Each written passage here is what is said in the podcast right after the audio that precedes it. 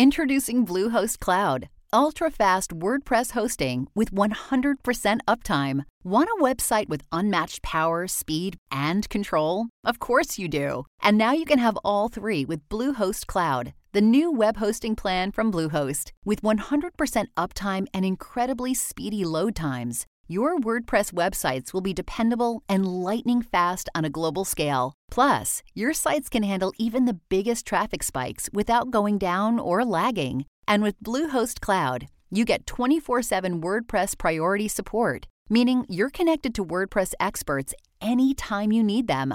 Not to mention, you automatically get daily backups and world class security. So, what are you waiting for? Get Bluehost Cloud today by visiting Bluehost.com. That's Bluehost.com.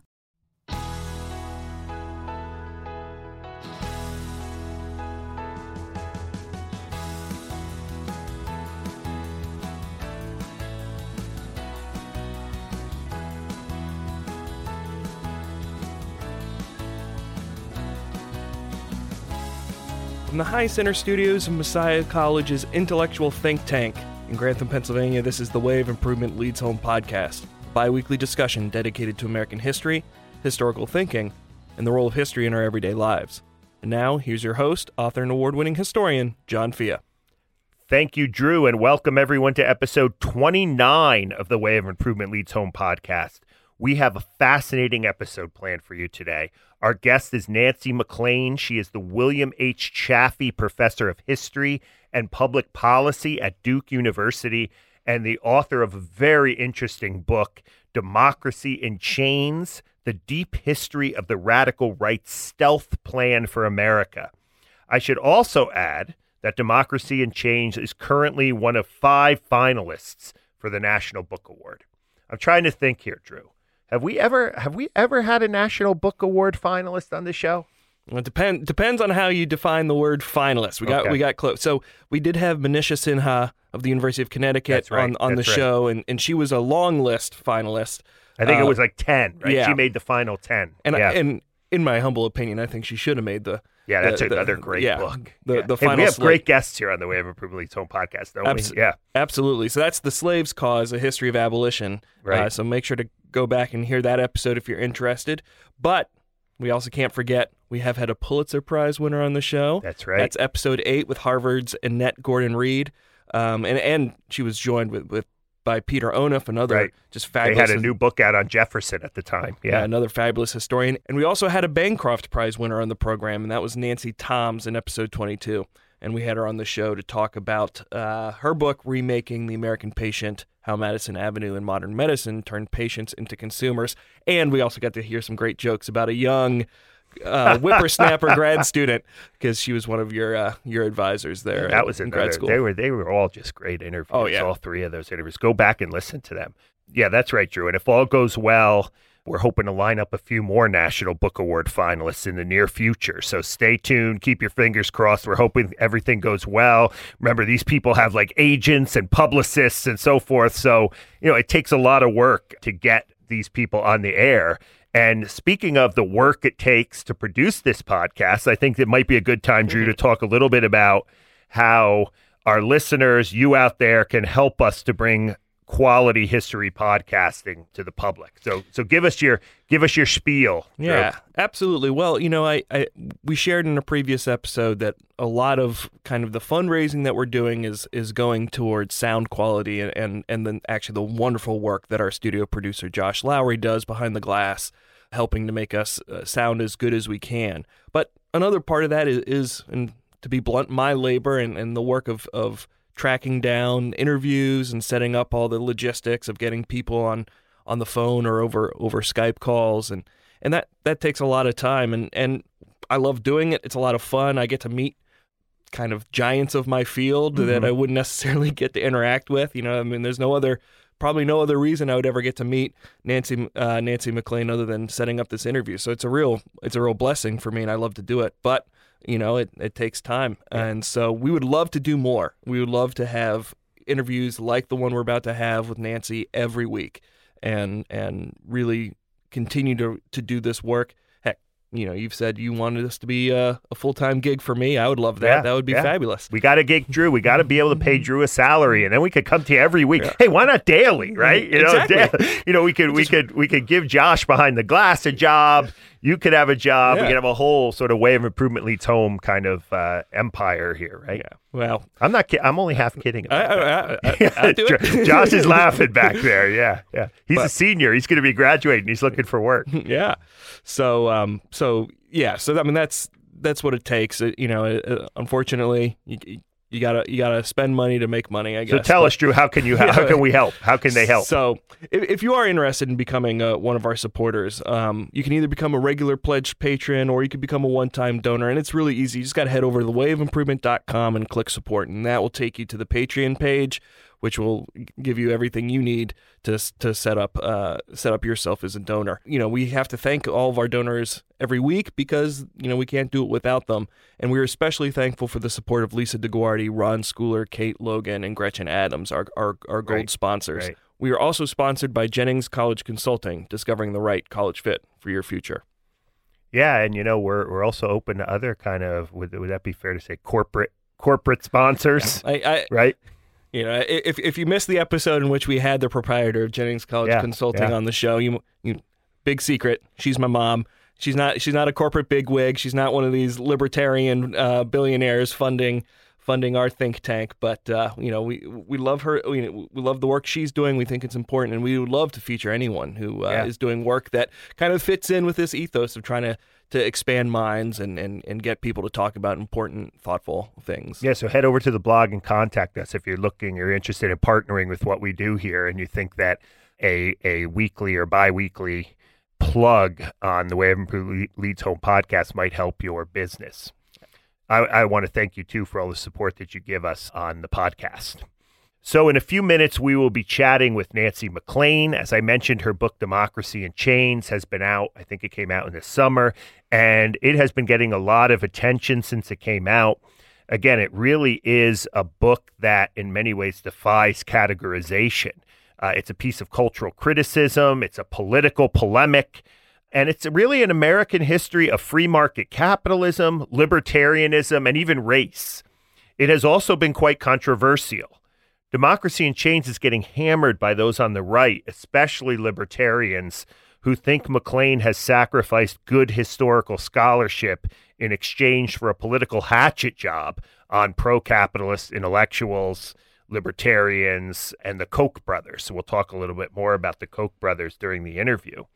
There's really little empathy for the subject of her book. Uh, the subject is a Nobel Prize winning libertarian economist named James McGill Buchanan, who apparently inspired billionaire Charles Koch to save capitalism from democracy permanently. That's a quote save capitalism from democracy permanently. MacLean clearly writes with an agenda, so I'm not sure.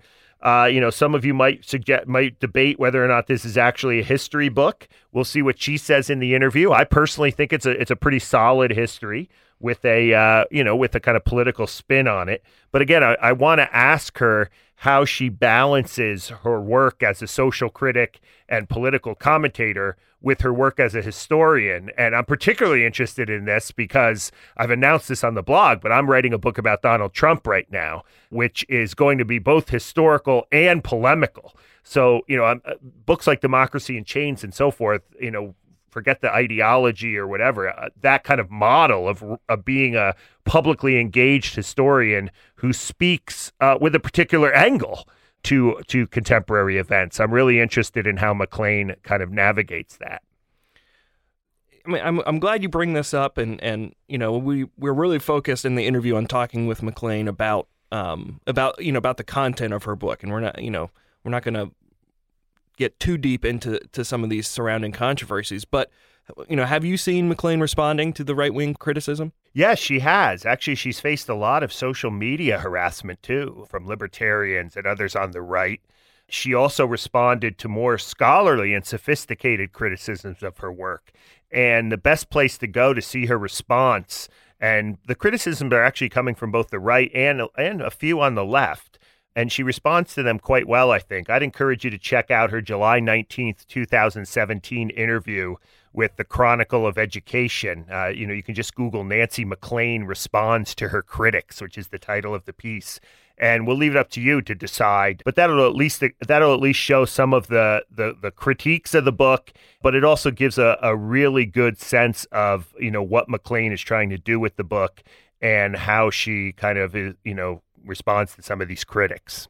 Yeah, I mean, I th- as a graduate student or as a historian, you're always going to conferences and you see people debating their work and, and responding right. to critics. But when you when you then also have an investment in a very particular and uh, very hotly debated political question, right? I feel like that criticism gets amplified, and I, I think it's yeah. I I, remember re- seeing that article even before you know we, we knew MacLean was going to be on the podcast, yeah, and and, yeah. and, and checking that out, and, and I think it's a, a good a good window into to some of the fights that historians have to get in if they, when they're uh, when their work has a particular relevancy. Yeah. Well, I'm looking forward to the interview. I am pretty confident, John, that you will not join the chorus of critics or supporters, but we'll try to unpack the essence of our argument and let our listeners decide. Yeah, I want to prompt some of our listeners to go out and get the book so that they can decide about her argument for themselves. I'm not a specialist in the 20 history of 20th century American politics or the history of libertarianism, so I don't really think I'm even equipped to offer a scholarly assessment of the book.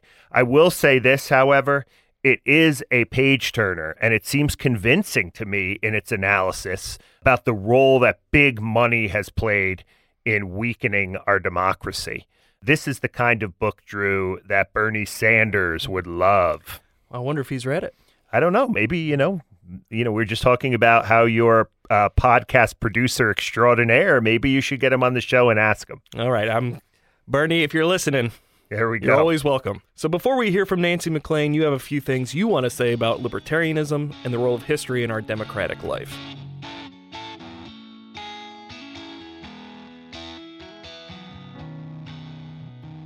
Six years ago, a fellow at the Cato Institute, a libertarian think tank in Washington, D.C., that Nancy MacLean writes critically about in her book Democracy in Chains, asked me if I was willing to submit an essay to one of their online journals on the subject Tradition in the Modern World.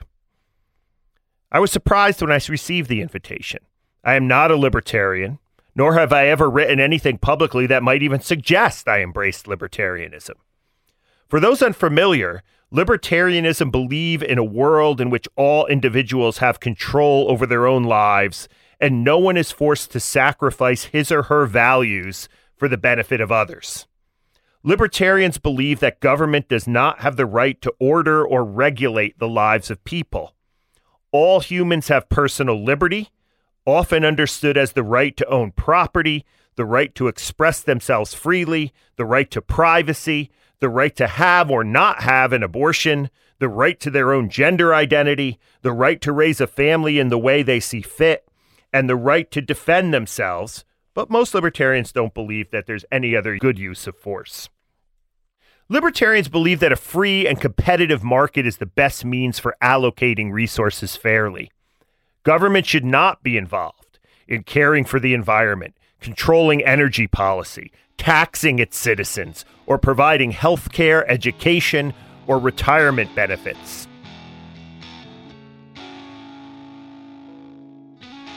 Even though I disagree with many of the aforementioned libertarian principles, I also believe in intellectual pluralism.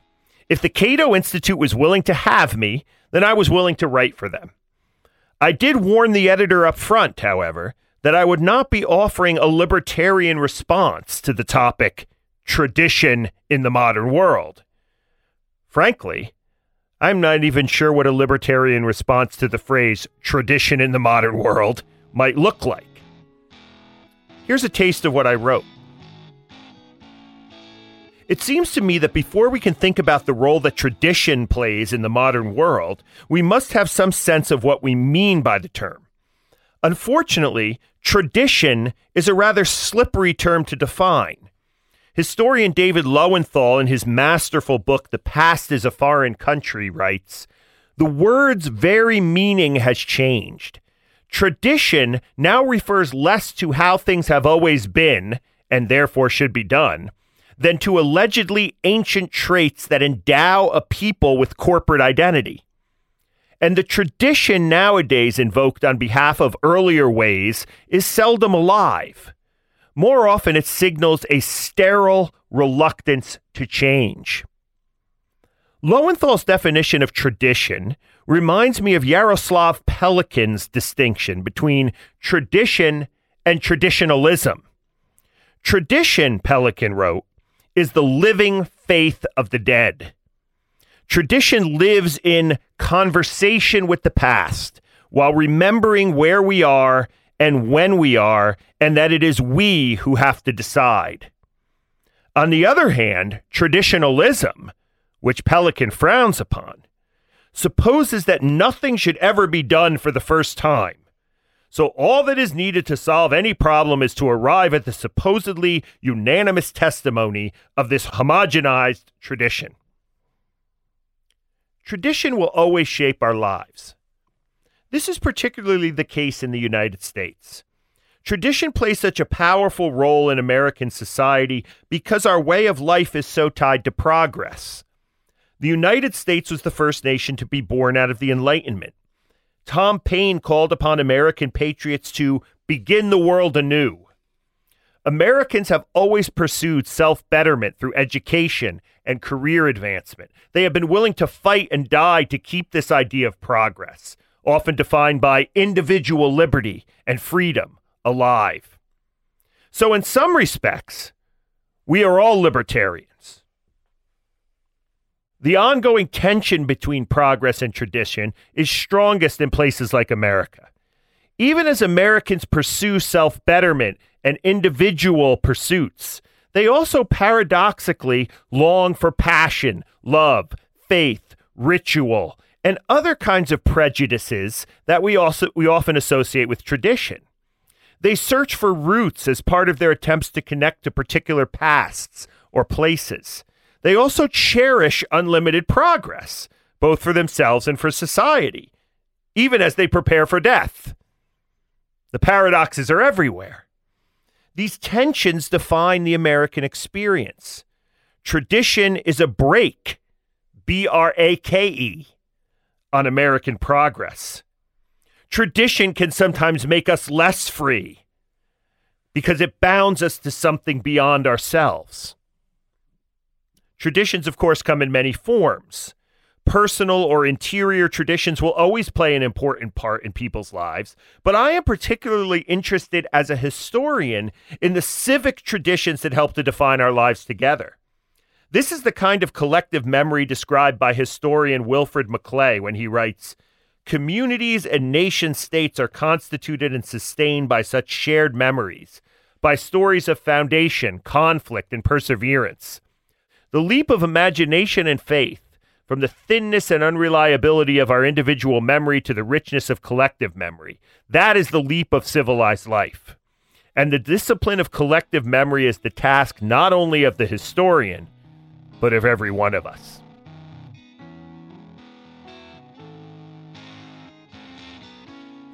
It is unlikely that our traditions will die anytime soon. As historian Gordon Wood has reminded us, tradition may be a worthless sham, its credos fallacious, even perverse, but it will always be essential to fostering, as he puts it, community, identity, and continuity. How will citizens of the United States preserve their storied traditions? Lately, government funding, both at the national and state level, has been cut drastically for historical sites, museums, and other heritage programming. The assault on history, memory, and tradition in America has been severe. Some have said that this is a good thing. Government should not be in the business of preserving local and national traditions. I beg to differ. Traditions are constantly evolving and changing to meet the needs of the people who invoke them. The preservation and reinterpretation of these traditions, whether they conform to the standards of critical historians or not, need support to survive.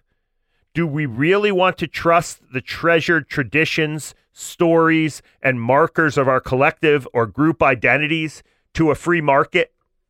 A question that I ask my libertarian friends all the time. While the grand stories of our national identity have a good chance of surviving under such privatization, the local stories that give meaning to everyday life in small places will likely all but disappear, creating nothing short of a cultural holocaust. We all have a responsibility to make sure that this does not happen. Nancy MacLean is the William H. Chaffee Professor of History and Public Policy at Duke University. She's also the award winning scholar and author of the new book, Democracy in Chains The Deep History of the Radical Right Stealth Plan for America, which has been shortlisted for the National Book Award. She's also the author of other books, including Freedom is Not Enough The Opening of the American Workplace, called by the Chicago Tribune Contemporary History at its Best, and Behind the Mask of Chivalry The Making of the Second Ku Klux Klan, named a New York Times noteworthy book of 1994. We are thrilled today to have with us on the podcast Nancy MacLean. Uh, she is the William H. Chaffee Professor of History and Public Policy at Duke University and the author of a phenomenal book, Democracy in Chains The Deep History of the Radical Right Stealth Plan for America. Uh, Professor MacLean, welcome to the podcast. Thank you for having me. Looking forward to it. Yeah, now Democracy in Chains um, is about it's really a history of a Nobel Prize winning economist, and and it's an exploration using this economist uh, into sort of the roots of American libertarianism. Uh, it's a contemporary assessment of the billionaires who you believe are are undermining American democracy. Uh, so tell us, how did you you know get interested in this topic? Uh, what led you to write this book? Yeah, I actually uh, took a circuitous uh, route to what became the final book. Um, when I started the book, I had never heard of the economist that you were just speaking of, a man named James McGill Buchanan, right. nor heard had I heard of a man named Charles Koch, uh, who has become very well known uh, to many people who are following politics today for the fortune he is investing to transform our our uh, country's institutions in a libertarian direction.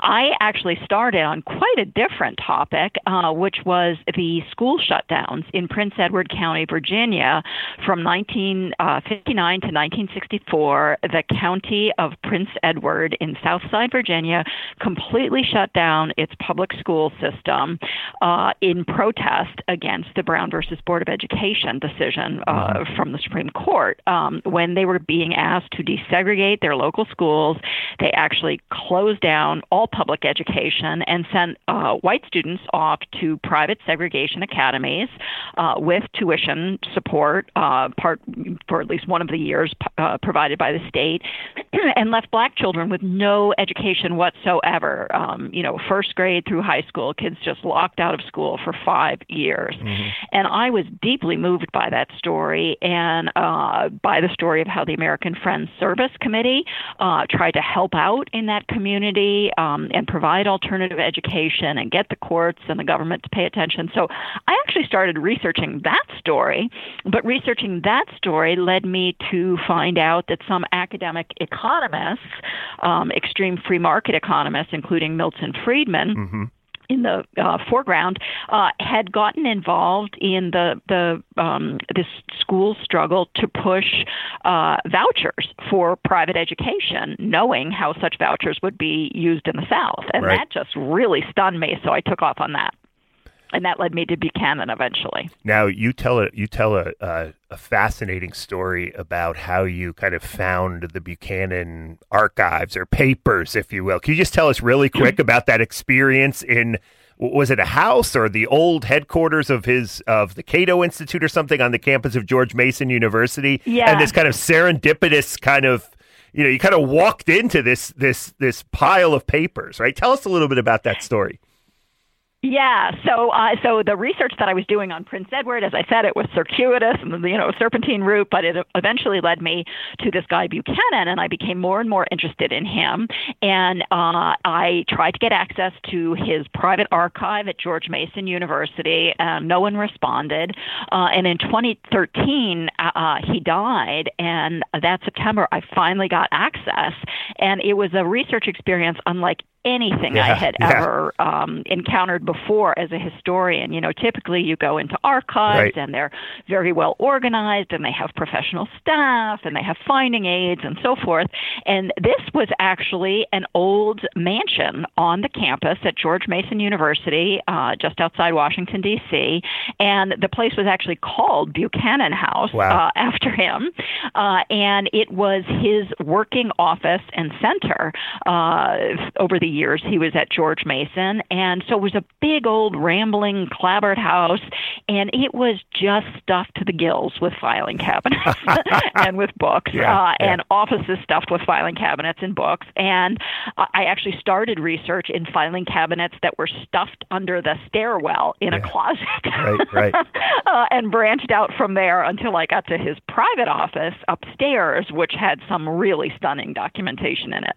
So, so how did they let you in? How how'd you get permission to get in there? Well, it's a very funny thing. Uh, I, I imagine that they wish that they had paid closer attention now. Yeah, that's um, right. Because some of these things, some of what I found does not uh, reflect very well on the administration Right. of George Mason University, which, after all, is a public university, Sure. but which has for over 25 years now housed a center for a political project led by this billionaire donor, Charles Koch, uh, in collaboration with George Mason University economics faculty and law faculty at something now, uh, and they now have something called the Mercatus Center, which they use to influence politics nationally and in the states. Uh, and Buchanan was the original uh, reason for that center. He had won a Nobel Prize in economic science for coming up with a new way of uh, understanding government. Um, he, he won that in 1986. And in 1997, Charles Koch began investing significantly in George Mason. Uh, he invested 10 million that year and has since the as their biggest donor. Um, and but uh, but Buchanan they, they actually pushed so hard politically that they may have broken the law for nonprofit institutions. Wow. Uh, so there was a big kerfuffle, and Buchanan himself became quite upset and said that he had been at minimum exploited. Uh, so he distanced himself from the center, and so Charles Koch and all of the people who became part of his gravy train went off to this new center called the Mercatus Center, and they pretty much left Buchanan uh, in his old this old rambling house, Yeah, um, and yeah. that's where I found the papers. So the irony, I think, for uh, particularly for an audience that's interested in history, is that these people who have this messianic vision to shape the the, the contemporary and future world had so little regard for history that they didn't even think about the incredible archival trail they were leaving behind in this old house as they went off to their fancy new modern center to shape national politics. That's amazing, and you chronicle you chronicle this story in the book. Um, you told us already a little bit about um, James Buchanan, but Drew, you want to you want to add to you had a follow up. Well, yeah, I, th- this is someone who I'm I'm not terribly familiar with, so I, I was just wondering if you could give us a little bit of his of his biography. Who was um, James McGill Buchanan, and tell us especially about his life and his thought, and why you think he is so important. Yeah, and I will uh, share with your listeners that I had never heard of this James McGill Buchanan when Yeah. I started this research project, so they shouldn't feel at all Yeah. uh, embarrassed if they haven't. Um, he was not well known outside of the disciplines of economics, uh, political science, and law, uh, and the precincts of of uh, the right of you know people who are in politics and thinking about how to shape government. Um, he was originally from Tennessee. He was born in 1919, uh, grew up on a farm uh, in a small hamlet in Tennessee. His grandfather had actually been a populist governor, a one time populist governor uh, back in the day, and he uh, went to Middle Tennessee State University for college during the Depression, then went on to serve in the U.S. Navy, then went on to University of Chicago in economics and earned a PhD there in uh, after the war in 1946 1857, um, and moved to Virginia, the state of Virginia, just as the state of Virginia was uh, leading the wider South in massive resistance to Brown versus Board of Education. And he arrived in the fall of 1956 as that battle was at its head, uh, at climax, really. And he set up a new center there for political economy and social philosophy, and there began to develop an alternative way of understanding the modern uh, state, modern liberal government as it had evolved in response to citizen pressure uh, from the 1890s forward. So it was a quite inventive way of thinking about government, uh, but he was also coming up with it just as the white Southern elite was feeling panicked about how to defend its power in a newly uh, inclusive democracy. Now, now Buchanan, you mentioned was a Southerner, and I, you know, I, mm-hmm. I think I get the impression. I got the impression from your book he wore that kind of degree from Middle T- Middle Tennessee State. He kind of had a chip on his shoulder for most of his life about you know not being a kind of you know from the Northeast or sort of the intellectual mm-hmm. uh, you know world of the Ivy Leagues or something like that. Um, and this seemed his his southernness really seemed to shape his political and his economic ideas. Uh, and you trace this all the way back even to to the kind of uh, roots of uh, Southern kind of nationalism or race, even back to the 19th century. Like, talk about talk mm-hmm. about Buchanan as a Southerner for, uh, with us for a little bit. Yeah, Buchanan was actually the first U.S. Southerner to win the Nobel Prize in economics, mm. and he he actually at the time that he won, he described it as a victory for the great unwashed. Those yeah, were his yeah. words. Uh, so he really did have that chip on his shoulder, as as you mentioned, um, and you know certainly he came of age at a time when uh, you know many people in elite um, institutions in the North, um, you know, did have a bias against Southerners. I think you know, if somebody yeah. came in with a deep drawl, you know, for all these guys who were from, you know, whatever, Massachusetts and, right, you know, right. Chicago and New York, you know, they really did have uh, a kind of, you know, they, they could have condescending attitudes. And he felt that. He felt that sting a lot when he was in the Navy in particular. And he was passed over, you know, he saw himself as very intelligent and he was intelligent. He had skipped grades. He was going to go on to win a Nobel Prize, but he saw himself as being passed over by uh, for these northeastern elites, as he described it. You know, people had gone to Ivy League Ivy League educations. He said there was even a Rockefeller that he was passed yeah. over for in the Navy, and that became almost his creation story of how he became the person that he was. And he really specialized in the kind of uh, right wing populism that we see on display right. so much in our politics today, right. where he described, you know, he, he he he was bilious about what he would call the liberal elite, and particularly a northeastern liberal elite that he believed was you know um, telling other people how they should live and what they should pay taxes for and so forth. And he really made it his mission to take down people like that in a scholarly way, you know, in an academic way. Right, right. Um, so that was really, really important to his self conception. And in doing that, he really partook of a deeper uh, regional tradition, a tradition associated with the Vanderbilt ag- agrarians, as they're sometimes called, the, the people who in the 1920s wrote the book I'll Take My Stand, um, supporting Southern rural life and particularly elevating the Confederacy. Uh, and they had a great animus also against those they understood as the Northeastern elite and a kind of right wing populist right. defense of uh, rural people, especially from the South and the Midwest and the West. And so Buchanan, uh, you know, came of age in that milieu, and I think that really shaped the way that he saw his contemporary world. Now you uh, you have a, a chapter early in the book on the kind of political and philosophical thought of John C. and racial thought of John C. Calhoun, mm-hmm. right? Why start with mm-hmm. Calhoun? I mean, I know you just you just talked about um, Buchanan's southernness, right? But what what is yeah. the what is the connection there, right? I was fascinated by that. Yeah. You know, I'm, I'm, teaching actually I'm teaching the Civil War this semester, so we've been spending a lot of oh, time oh, on Calhoun. So yeah. I'd, I'd love to. I have class tonight. I'd love to take something to the class about the connections between Calhoun and modern day libertarianism or something like that. Yes, the Calhoun uh, connection is is almost overdetermined in all of this. Um, I was, uh, you know, I was seeing it myself yeah. in Buchanan's um, critique of democracy and his insistence that the rights of the minority, and he was really defending the rights of the um, uh, wealthy white minority, uh, that those rights be respected. Um, he was writing these things in Virginia at a moment when Calhoun's thought had been revived for the battle against Brown versus Board of Education and the, yeah. the battle against the federal government. Uh, Virginia's constitutional grounds for fighting Brown was um, Calhoun's theory of interposition that states had mm-hmm. the right to interpose their authority against the federal government. Um, so, so that was all in the air in Virginia, and even at the University of Virginia in Charlottesville, there were constitutional discussions along these lines yeah. uh, when Buchanan was starting work there.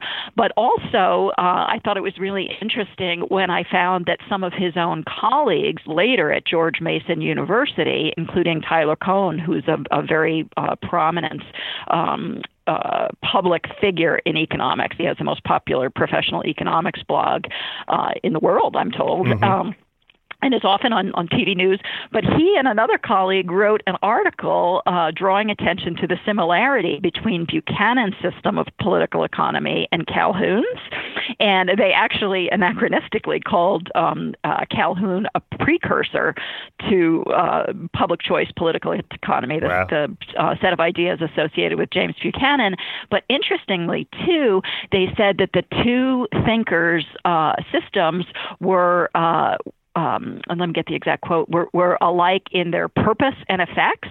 Uh, and so that fascinated me because yeah. it really supported my case that Buchanan was an archly anti democratic thinker who wanted to put into place a system of what we might think of as property supremacy. Yeah. Uh, and that is what Calhoun was doing in the early 19th century as a slaveholder yeah. himself who was afraid of the growing power of uh, anti slavery uh, voters nationwide.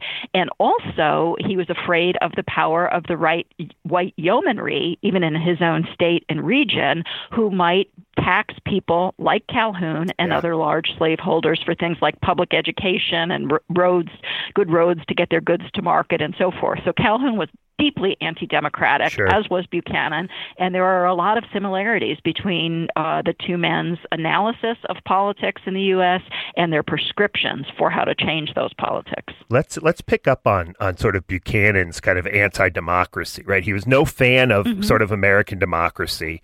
Um, you describe it as he i'm paraphrasing here and i hope i'm doing it correctly but you describe it that he came to believe in um in a in a view of liberty right as he he would have called mm-hmm. it liberty that sort of was intent upon kind of blocking democratic social movements like the civil rights movement um trying to i think you even at one point used the word shackle or maybe that's i'm getting that from the title democracy mm-hmm. in chains um Mm-hmm. Sh- shackling majority rule at every turn, right? He's trying to kind of undermine democracy, which really I think is what is getting at the sort of central thesis of your book. So talk about a little bit more about Buchanan now. We saw the Calhoun roots, but you know about mm-hmm. Buchanan's kind of political philosophy and why democracy is such a danger or a threat, if you will, to that to that philosophy. Right. So Buchanan approached these questions uh, as a libertarian, uh, and uh, you know, and I, I didn't know much about libertarianism yeah. when I started this book research either, but I've done a deep dive and sure, can report sure. to others. Uh, but for libertarians, the the government really only has three legitimate roles, and that uh, those three are to provide for the national defense to uh, ensure the rule of law and to uh, oversee and maintain social order. So that's a pretty right. limited purview. And that pretty much rules out not only most of what citizens have called on government to do in the 20th century, but even much of what we called upon it to do, you know, in earlier periods. Yeah, sure, For example, sure. to provide rural mail delivery, you know, yeah, yeah. through the postal service and things like that. All of that is illegitimate from the perspective of a uh, committed libertarian. And so Buchanan you know, with those deep moral commitments uh, of a libertarian variety, uh, approached the study of politics with his economics toolkit that he got at the University of Chicago. Right. And what he said, and he developed a school of thought that's broadly called public choice economics, or more restrictively for his variant, is called the Virginia School of Political Economy. Mm-hmm. But the basic idea was what he called the economic analysis of politics. But unlike previous people, uh, you know, uh, who had approached politics in an economic way, and you can think of Charles Beard in America, right, or right. Karl Marx, or others who thought about classes and groups. Buchanan uh, had his approach shaped by his Chicago economics training. And so he said we could only understand actors in public life um, as individuals, and that we should see them as no different from individuals who are actors in the marketplace. Right. And in Chicago, uh, you know, economics terms, those individual actors in the marketplace are always rationally seeking their own self interest.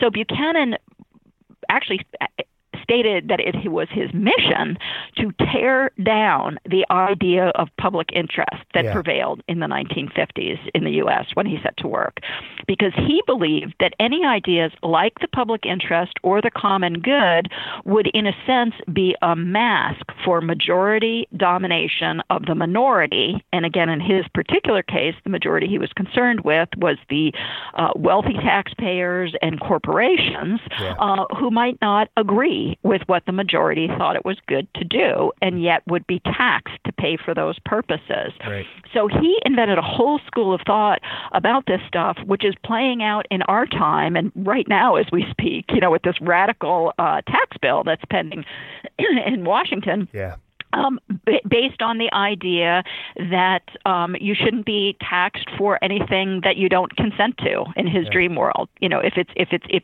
if it if, if a public um, uh, policy, a public project could not achieve universal um, consensus, unanimity, in Buchanan's terms, it was coercion of some for the interests yeah. of the others. So this is um, so this is kind of like right traditional libertarian thought, right? It's so centered on the individual that to to mm-hmm. to sac that for the individual to sacrifice anything for something outside of his or herself and his or her self interest is a form of tyranny, right? A coercion, as you put it.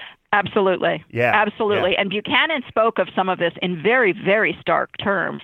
He talked about the wealthy taxpayers as prey and wow. about the other citizens as predators. Um, we might at some point come to his reinterpretation of the uh, what he called the Samaritan's dilemma, his reinterpretation of um, uh, the parable of the Good Samaritan yeah. in the Bible. Yeah. Um, but he, yeah, he spoke in a very dehumanizing language that would license hostility toward those construed as predators preying on the wealthy taxpayers. So it was really, I have to say, for me, a great challenge to understand these ideas because they were so foreign to me. And I think they'd probably yeah. be foreign to most of your listeners because they're really antithetical to every religious tradition sure. in the world, every major religious tradition, right?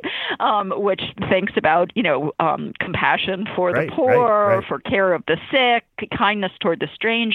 You know, all of these things are at odds with this libertarian, individualistic, yeah, sure. you know, almost nihilistic um, uh, sense of, of, you know, the, the supreme um, role of, of, uh, the individual actor. Right.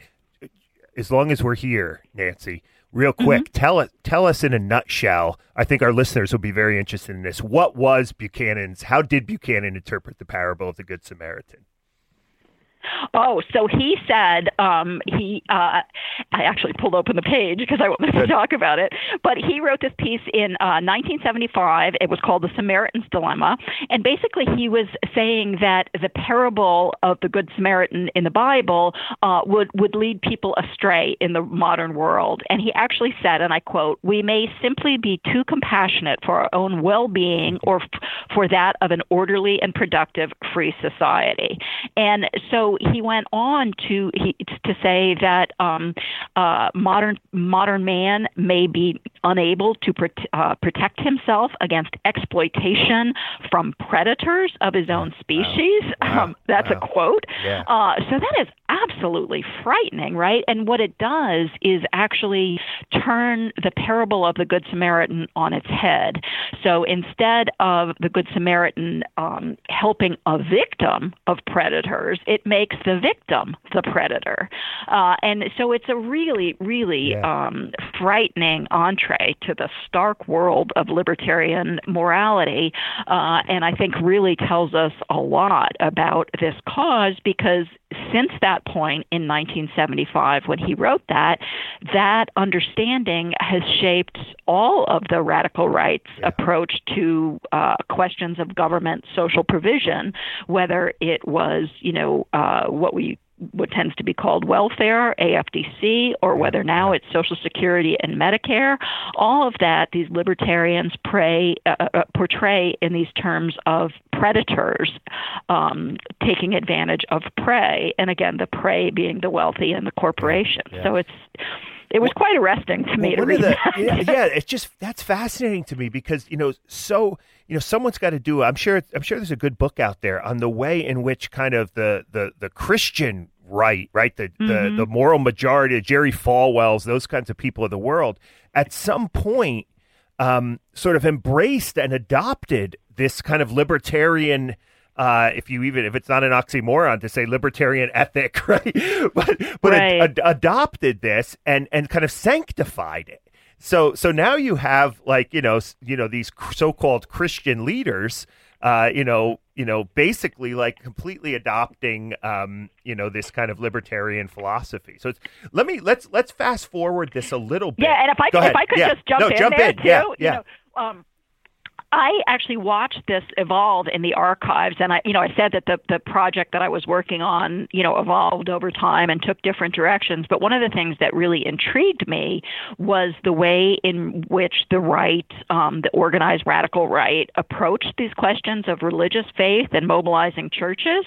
And it's really important, I think, for today's listeners to um, uh, to go back and to realize that you know when Buchanan was setting to work in the 1950s, the dominant religious voice was a voice of compassion, right? That was um, supportive of workers' efforts to organize themselves into unions to lift their um, wages and working conditions, and eh, you know um, have more dignity and, and, and voice in public life many mainstream uh, Protestant, Catholic, and Jewish activists were involved in supporting the civil rights movement and pushing for uh, reform um, in, in that domain. You know, in the early women's movement, there were many religiously active people.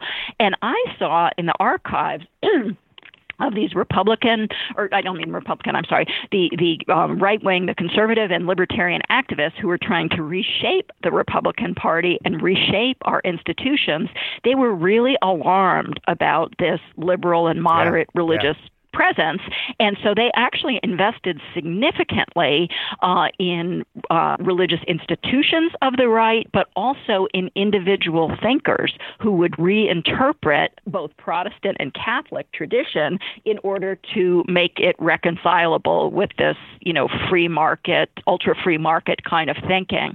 So um, there have been some good books written about it, but I think, you know, many more could be Yeah, yeah. Uh, because it's really an interesting phenomenon of our times. And one thing that, that really moves me is that, you know, I think a lot of ordinary believers don't really understand how these entrepreneurs of the religious right have been using them in a in a you know what strikes me as a, a dishonest way and by that i mean you know uh, for example tim phillips who's the head of americans for prosperity um, and works with this radical right you know um, wealthy donors network to change our institutions he comes out of the religious right Yeah. but i would get i would bet that if you uh, i guess i shouldn't be talking about betting and christianity in the same breath but, um, but nonetheless, I would, you know, I think if you went to to most um, uh, uh, congregations and asked people if they supported Social Security and Medicare, they would say yes, because yeah, overwhelmingly Americans support those things, regardless of party.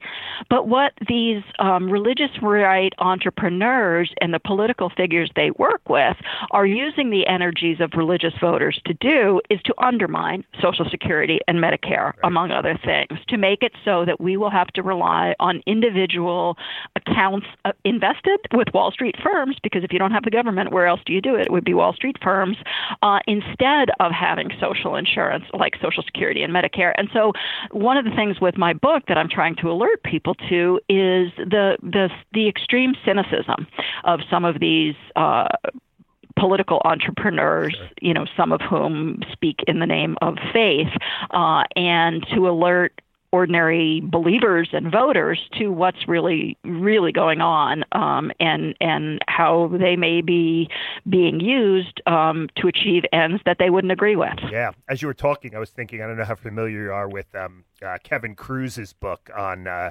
yes. one one mm-hmm. is it mm-hmm. one nation under God or something like that. Yeah. where, where he makes this yeah. he makes this exact argument. He traces the roots of mm-hmm. these kinds of entrepreneurs, businessmen, libertarians, and kind of evangelical Christianity. So there, there, you're right. There's there is stuff out there on this. Tell us real quick, Nancy. So I mean, you mentioned mm-hmm. this guy Charles Koch. Um, not mm-hmm. many. Maybe some of our listeners don't know him. Although, if you're following mm-hmm. politics, mm-hmm. right? I think Bernie Sanders, yeah. who who used to reference the Koch brothers in practically every speech. So maybe maybe people yes. have heard heard uh, heard about uh-huh. them from Sanders. But who was Charles Koch? And and what is his relationship to Buchanan? Let's kind of bring this story up to the present now, and what's actually happening. Um, you know, with the Koch brothers, with this mm-hmm. massive infusion of money into these kind of libertarian causes. Yes.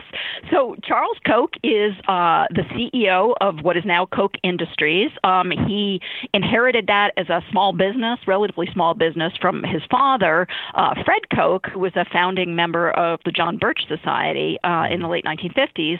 Um, and uh, he, Charles Koch uh, is a quite brilliant man, three engineering degrees from MIT, yeah. and he made that into one of the largest pri- privately held corporations in the world. It now operates in 60 countries. In the process, he made himself and his brother very, very rich men. They're worth, um, I think it's 90 billion between them now. Yeah. So, unbelievably, you know, wealthy yeah. beyond yeah. most people's capacity to even count the zeros on all that. Sure. Um, but he has been a passionate libertarian uh, since the early 1960s, mid 1960s, and uh, he's a voracious reader. Uh, and he read in all the, you know, libertarian classics and was involved in the institutions. And and since the late 1960s has been looking for a way for libertarian ideas, which are held by very few people, they represent a very small part of the population, right. for those ideas to break through and somehow manage to reshape our institutions. So, beginning in the late 1960s, he, Charles Koch, began investing in thinkers, in intellectuals, in scholars, trying to find the right ideas, as he puts it, the right technology mm-hmm. to break through to get this libertarian world that he wants and most Americans and other people around the world don't want. So that's right. a tough tough nut to crack. Sure. Um, uh, but about 1970, he uh, got to know James Buchanan. Uh, Buchanan helped Charles Koch set up some institutions that your listeners may may be familiar with. The, the biggest being the Cato Institute, right. which is the main libertarian think tank now in the country. Uh, and um, Buchanan worked with that and other institutions that Koch funded over the years that your listeners may or may not know about. Um, but the two men began to work together more and more uh, after Buchanan won the Nobel Prize in 1986. And in 1997, Charles Koch, uh, I think I mentioned this earlier, but invested his first $10 million in Buchanan Center at George Mason University in the belief that Buchanan's ideas were the secret, the technology that would help him square the circle of trans transforming our institutions in a way that the majority of people do not want. Yeah. And and you know, in a nutshell, some of the ideas that came from Buchanan for how to do that include uh, voter suppression mm-hmm. efforts. Right? Buchanan had long said that public employees shouldn't have a right to vote because they'd be voting on their own conditions of employment. Um, so, uh, voter suppression, uh, extreme gerrymandering to misrepresent the will of the electorate, and particularly to overrepresent uh, rural, more conservative voters over urban and suburban voters, which is something Buchanan knew well from the mm-hmm. Virginia of the 1950s. Uh, undermining the power of workers to organize together in labor unions without actually stating that as a goal to the public, but instead engaging in radical rules change to make it impossible impossible for labor unions to function, uh, misinforming the public about climate science so that the government would not be pushed to take action on climate science. I mean, it's just, yeah. it's really yeah. stunning how the Koch uh, and the Charles Koch and the he now has convened a network of over 400 uh, very wealthy donors in America who are to the extreme right of even the Republican Party.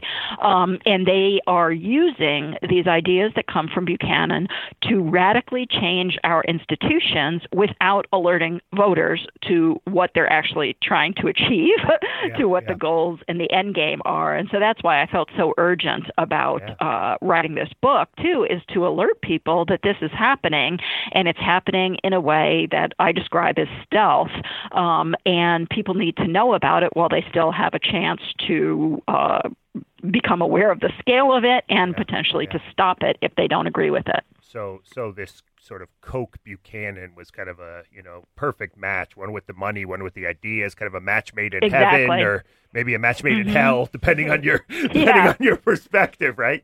Um, you know, yes. you know, you, let me let me pick up. Uh, we have time for one more question. Let me pick up okay. on um, let me pick up on something you said at the end of your last response. How you know you saw this connection in the archives mm-hmm. or in the you know the papers there in in the house where you were researching, and and you felt you it was all stealth. You had to you had to do something mm-hmm. about it, right? You had to tell this mm-hmm. story, mm-hmm. and that's what Democracy in Chains is really all about.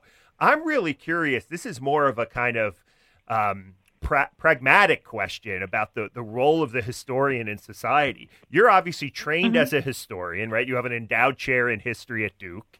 Um, this book clearly uh, reveals your sort of instincts, right, as a historian. Mm-hmm. But you also don't back away from criticism, right? And and we're hearing mm-hmm. some of this even in our interview today of Buchanan, of Koch, uh, of mm-hmm. libertarians in general. So I'm just really curious as a kind of practitioner right? How do you strike this balance between historical scholarship and, you know, for lack of a better term, sort of cultural criticism or political mm-hmm. commentary, mm-hmm. right? How did you how did you kind of work out that that tension, or maybe it wasn't even a tension at all uh, in your mind as you as you mm-hmm. approach this project?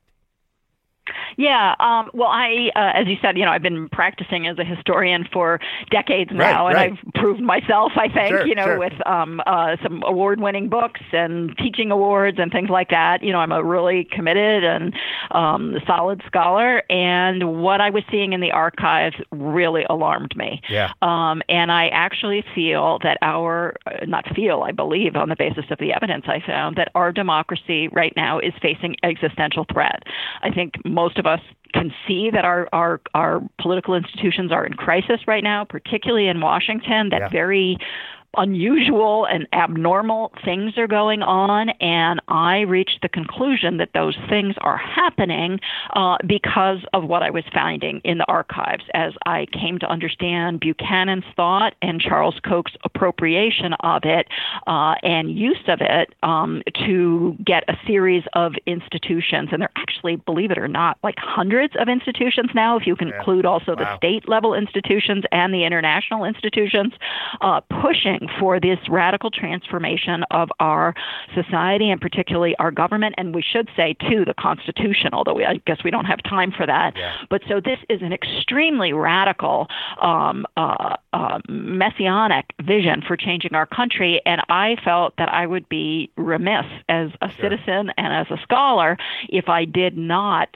state that clearly to the American people while we still have time to act. And so I definitely made choices um, in terms of how I wrote this book, and I worked really hard to make it a book that would be accessible to the general reader who is not an academic, who doesn't want to hear about all the academic sure, debates sure. and all the yeah. other things that are of interest to those of us in, in higher education. But instead, I wanted to let people know uh, where this crisis came from and what the operational strategy and end game are of the people who are pushing so hard to change our institutions. So, you know, I think uh, you know the response has certainly been overwhelmingly um, encouraging from readers that I've had and from folks like you on the radio and uh, whatnot. Um, some of the people I wrote about are up in arms about mm-hmm. this. You know, mm-hmm. they don't like um, to see the portrayal of of them uh, that they find in the book, but you know, I I reported on what I saw in the documents, and I stand by it, and I believe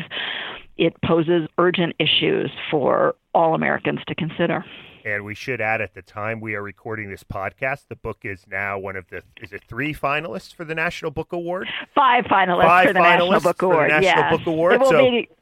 maybe by the time you're listening to this somewhere down the road, you're driving in your car, would have already won right by that point right but but yeah right now one of five finalists so congratulations on that Thank you so much, and thank you for having me. This has just been a wonderful discussion. Great. We Absolutely. have been talking with uh, Nancy MacLean. She is the William Chafe Professor of History and Public Policy at Duke and the author of Democracy in Chains Deep History of the Radical Right's Stealth Plan for America.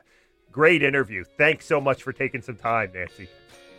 Thanks so much to you guys for okay, having me. Really enjoyed day. it. Have a great day. You too. Bye bye.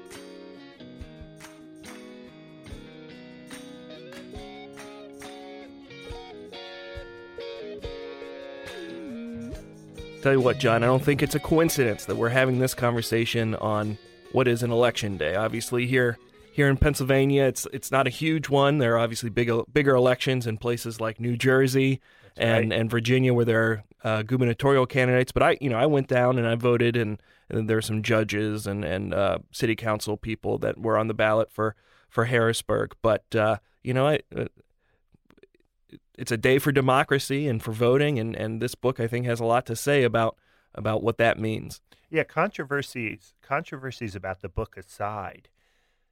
I think the book does make a very convincing argument that um, this big money injection, whether whether it be directly towards libertarian candidates or not, right? Although I think there's a strong case to be made that the Koch brothers are up to something here, right? Just read the book.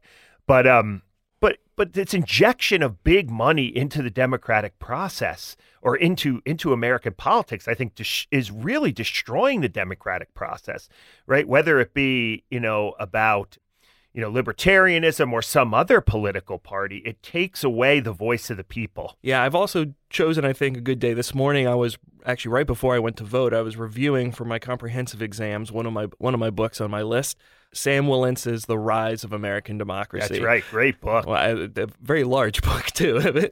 but um, you know, and and that's kind of what what the book is all about. Is yeah. it's about how democracy emerged in the early 19th century, and it didn't emerge as some sort of like providential, you know, uh, out of the minds of the of, of, the founders, but in fact, it had to be fought for because there are a lot of forces and structures put into place with the American Revolution that were designed to limit democracy and, and what in and democracy as it really is, which is just the the uninhibited will of the people. Yeah, and this gets into sort of all kinds of questions that we don't have time to go into, sort of about you about usable pasts, right?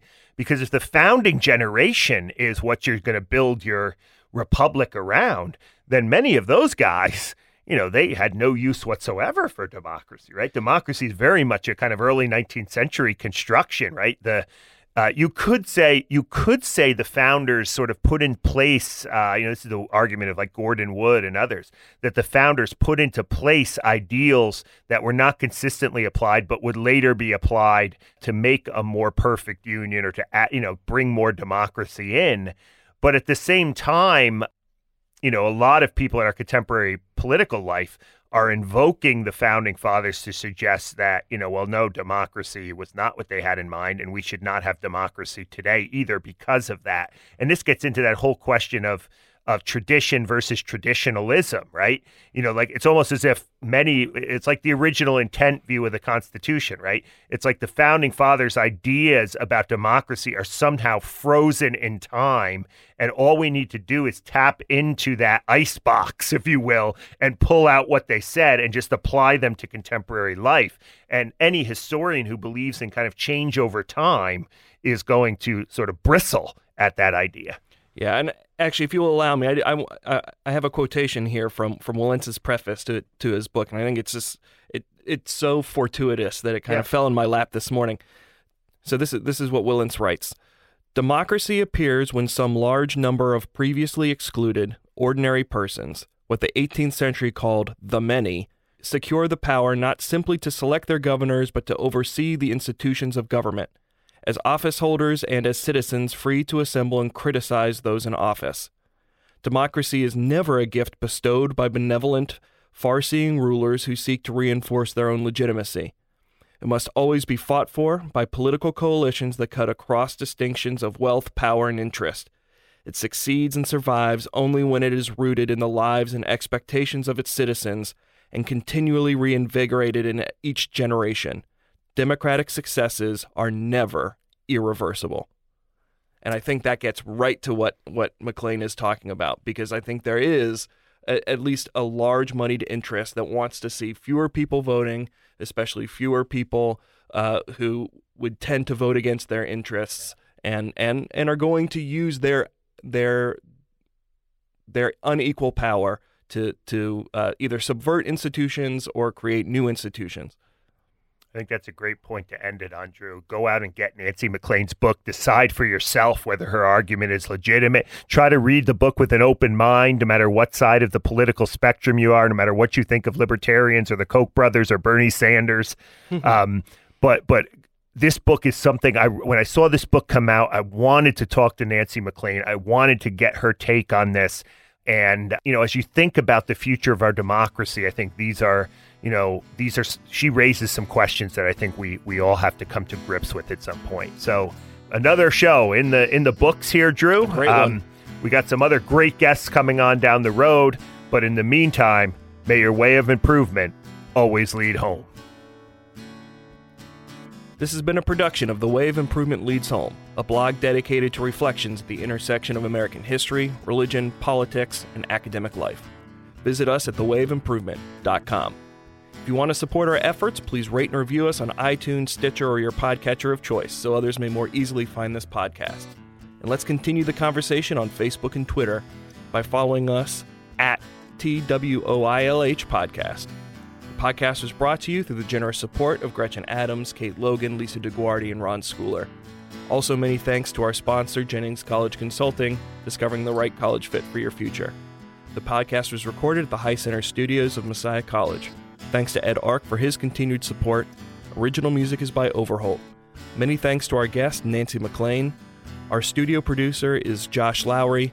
I've been your producer, Drew Dyrli Hermeling, and your host is John Fea.